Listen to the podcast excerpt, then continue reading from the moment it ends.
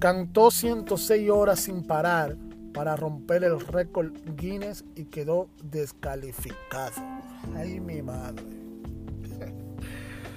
Esta es una de las noticias locas que vamos a hablar hoy día.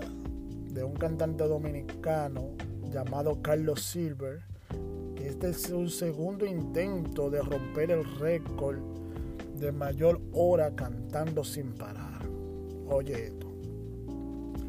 Lo único peor que el cantante durante más de 100 horas seguidas es descubrir que todo fue en vano.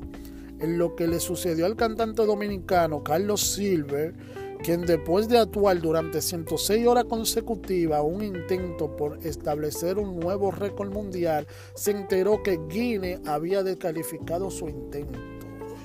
Ay, ay, ay. La semana pasada, el artista dominicano Carlos Silva interpretó más de 5.000 canciones en un intento por romper el récord Guinness establecido por el cantante indio Sunil Weimer, que en el 2012 cantó durante 105 horas consecutivas.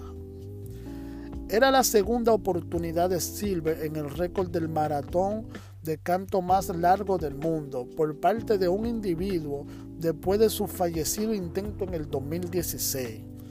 Y esta vez parecía que lo habría logrado. Al final de su épica actuación de cinco días, el temporizador mostró que había estado cantando durante 106.7 horas, una hora más que el récord de Weiner, Weimer pero su entusiasmo pronto se convirtió en decepción, ya que los funcionarios de Guinness lo descalificaron por romper la estricta regla de la organización. Espérate, espérate, aquí hay algo que no me cuadra. Él duró 106 horas cantando, tratando de romper el récord Guinness de un hindú que duró 105 horas. Y cuando llegó al récord, los jueces los descalificaron diciendo que él no pudo romper el récord. Bueno, vamos a ver.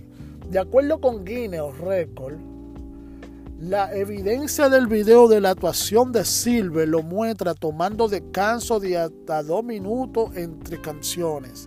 Aunque la regla establece claramente que para el intento sea válido, a los intérpretes solo se le permite descanso de 30 segundos.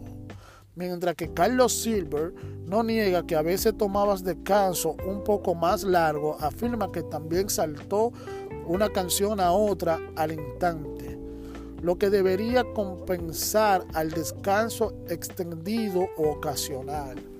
O sea, el libro Guinness dice que Carlos que Carlos dura, eh, cogía descanso de hasta dos minutos, que lo permitido era durar 30 segundos. Pero Dios mío, tú sabes lo que tú durar como una semana cantando, esa garganta ya, esa voz, y, que no te den el, el premio porque tú te pasabas por varios segundos. Pero Carlos dice que él también cantaba canciones tras canciones sin parar y que ellos no tomaron eso en cuenta. Oye, le di a Guinea un extra de 6.420 segundos y me quitaron mi registro por tomarme 30 segundos más entre una poca canciones, dijo Silver en una entrevista refiriéndose a la cantidad de segundos que superó el récord de Weimer Añadió que los funcionarios de Guinea eran demasiado metódicos y que debían entender que él es un humano, no un androide.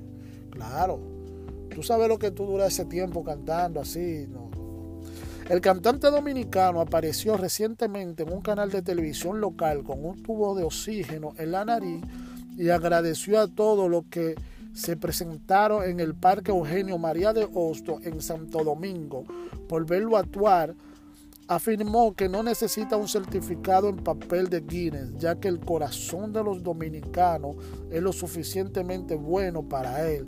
Aún así, no planea dejar escapar el récord tan fácilmente. O sea que él va a volver a intentarlo, eso es lo que él quiere dejar dicho. Él no lo va, él dice que ya él rompió el récord, que aunque el Guinness no le dieron papel, él dice que ya él rompió el récord porque él tiene el público que lo apoyó y que lo vieron, que la gente está consciente de que sí él lo hizo. ¿Entiendes?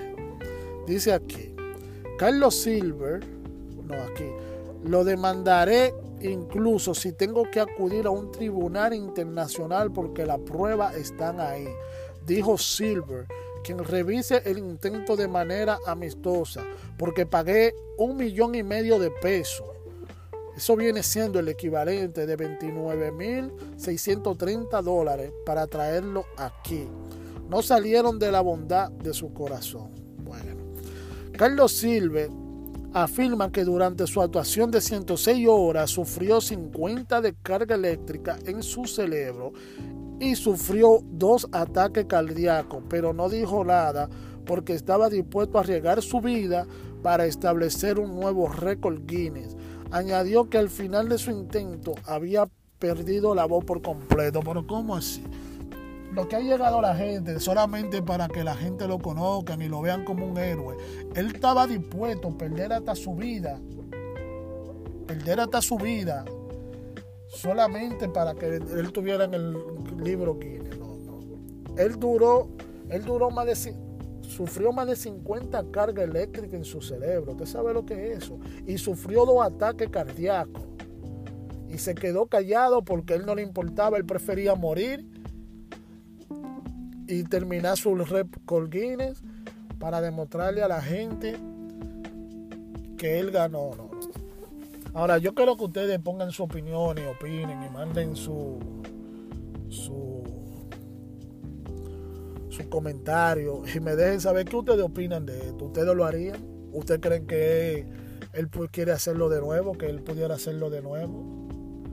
Yo personalmente, ya él tiene el premio mayor que el premio del público que se la dio, le dijeron que tú sabes. Pero yo no me arriesgaría de nuevo, yo no pondría mi vida, solamente pasaría en un libro diciendo murió Divani Núñez tratando de romper el récord Guinness cantando. Gracias a Dios que yo no canto y yo canto malísimo. bueno, esto ha sido por hoy una de las noticias locas. 106 horas sin parar para romper el récord Guinness. No, no, no. Hasta luego. Sigan escuchando mi podcast.